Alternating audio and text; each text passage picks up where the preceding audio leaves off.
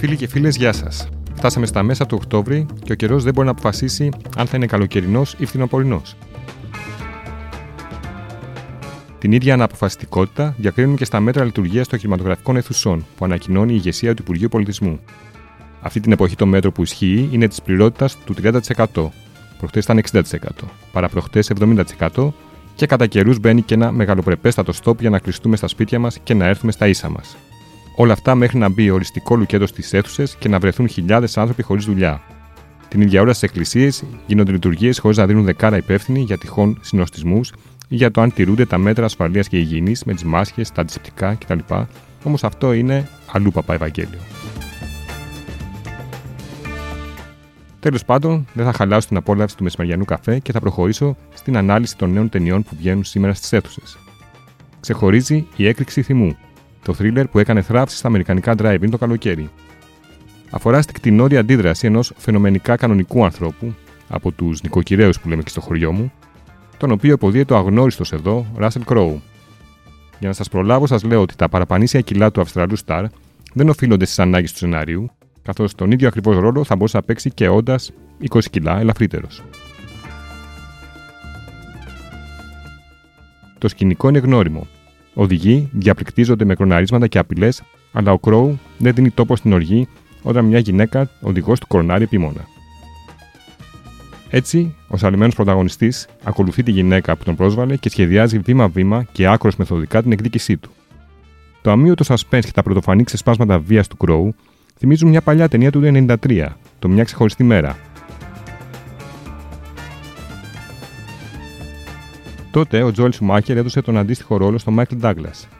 Και εκείνος έφερε το χαμό στο Λος Άντζελες. Κοινό στοιχείο και στα δύο φιλμ η τραγική προσωπική κατάσταση των εκδικητών.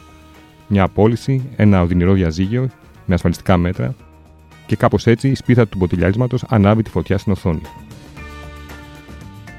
Η έκρηξη θυμού, εκτός του ψυχαγωγικού χαρακτήρα της, αφού είναι ένα θρύλερ αστικού τρόμου με αμύωτη ένταση, είναι και ένα αιχμηρό πολιτικό σχόλιο. Μιλάει για τη σύγχρονη Αμερική που βουλιάζει την παρακμή λόγω της κοινωνικο-οικονομικής κρίσης που δημιουργεί μια νέα γενιά ανέργων και οδηγεί στο στρες χιλιάδους πολίτες της. Η οργή μοιάζει αναπόφευκτη και έχει να συντρίψει οριστικά τις ψευδέσεις του Αμερικανικού ονείρου, έστω και με γκροτέσκο τρόπο, σαν αυτό που σχεδιάζει ο ήρωας στην εκδίκησή του, έστω και με λίγες τρύπες στο σενάριο. Είπα Αμερικάνικο όνειρο και θυμήθηκα μια από τις πλέον δυναμικές αποδομήσεις του με δράστη τον αμφιλεγόμενο Ελία Καζάν. Στα 55 του, ο αυτοδημιούργητος Καζάν δήλωνε περισσότερο περήφανος από όλες τις κινηματογραφικές και θεατρικές δουλειές του για ένα μυθιστόρημα που έγραψε. Ο συμβιβασμός ήταν σχεδόν αυτοβιογραφία του και περιέγραφε έναν τρόπο ζωής που βασιζόταν στο αμερικανικό όνειρο. Η επιτυχία εκείνου του βιβλίου οδήγησε αμέσως και στη δημιουργία του ομότιτλου φιλμ του 69. Εκεί, ο φτασμένος Ελληνοαμερικανό διαφημιστής που υποδίεται ο Κεκ Ντάγκλας νιώθει βαρύ το τίμημα που αναγκάστηκε να πληρώσει για να ζήσει το American Dream. Σε μια από τις πιο αμήλικτες σκηνές του φιλμ, ο ήρωας σκέφτεται να βουτήξει με το αυτοκίνητό του στις ρόδες ενός τεράστιου φορτηγού.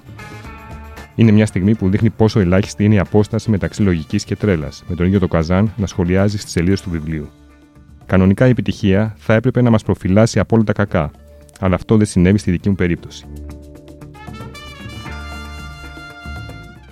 Για περισσότερες ανάλαψε καταστάσεις, προτιμήστε ένα από τα δύο animation που παίζονται από σήμερα. Ο Βασιλιάς Γαέδαρο κερδίζει στα σημεία πάντως το μικρό Ινδιάνο Γιάκαρη που είναι βελγικής παραγωγής.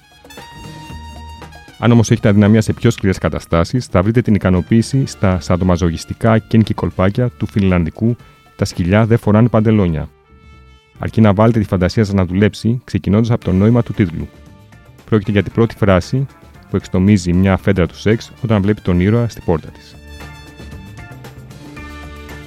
Από σήμερα ξεκινά και το 11ο Φεστιβάλ Πρωτοποριακού Κινηματογράφου που πραγματοποιείται στην Ταινιοθήκη της Ελλάδας και λόγω της ιδιάζουσας κατάστασης μπορεί κάποιος να παρακολουθήσει όλες τις ταινίες του online και δωρεάν. Τιμόμενο πρόσωπο του φεστιβάλ είναι η Jane Gabriel, μια σημαντική Βρετανίδα κινηματογραφίστρια που ειδικεύεται στο πολιτικό ντοκιμαντέρ. Η τριλογία της για τον ελληνικό εμφύλιο πόλεμο ξεσήκωσε θύλα διαμαρτυριών στο βρετανικό κατεστημένο στα 80 και είναι φυσικά ο καλύτερος λόγος για να την ανακαλύψει το ελληνικό κοινό, αλλά όχι και ο μόνος.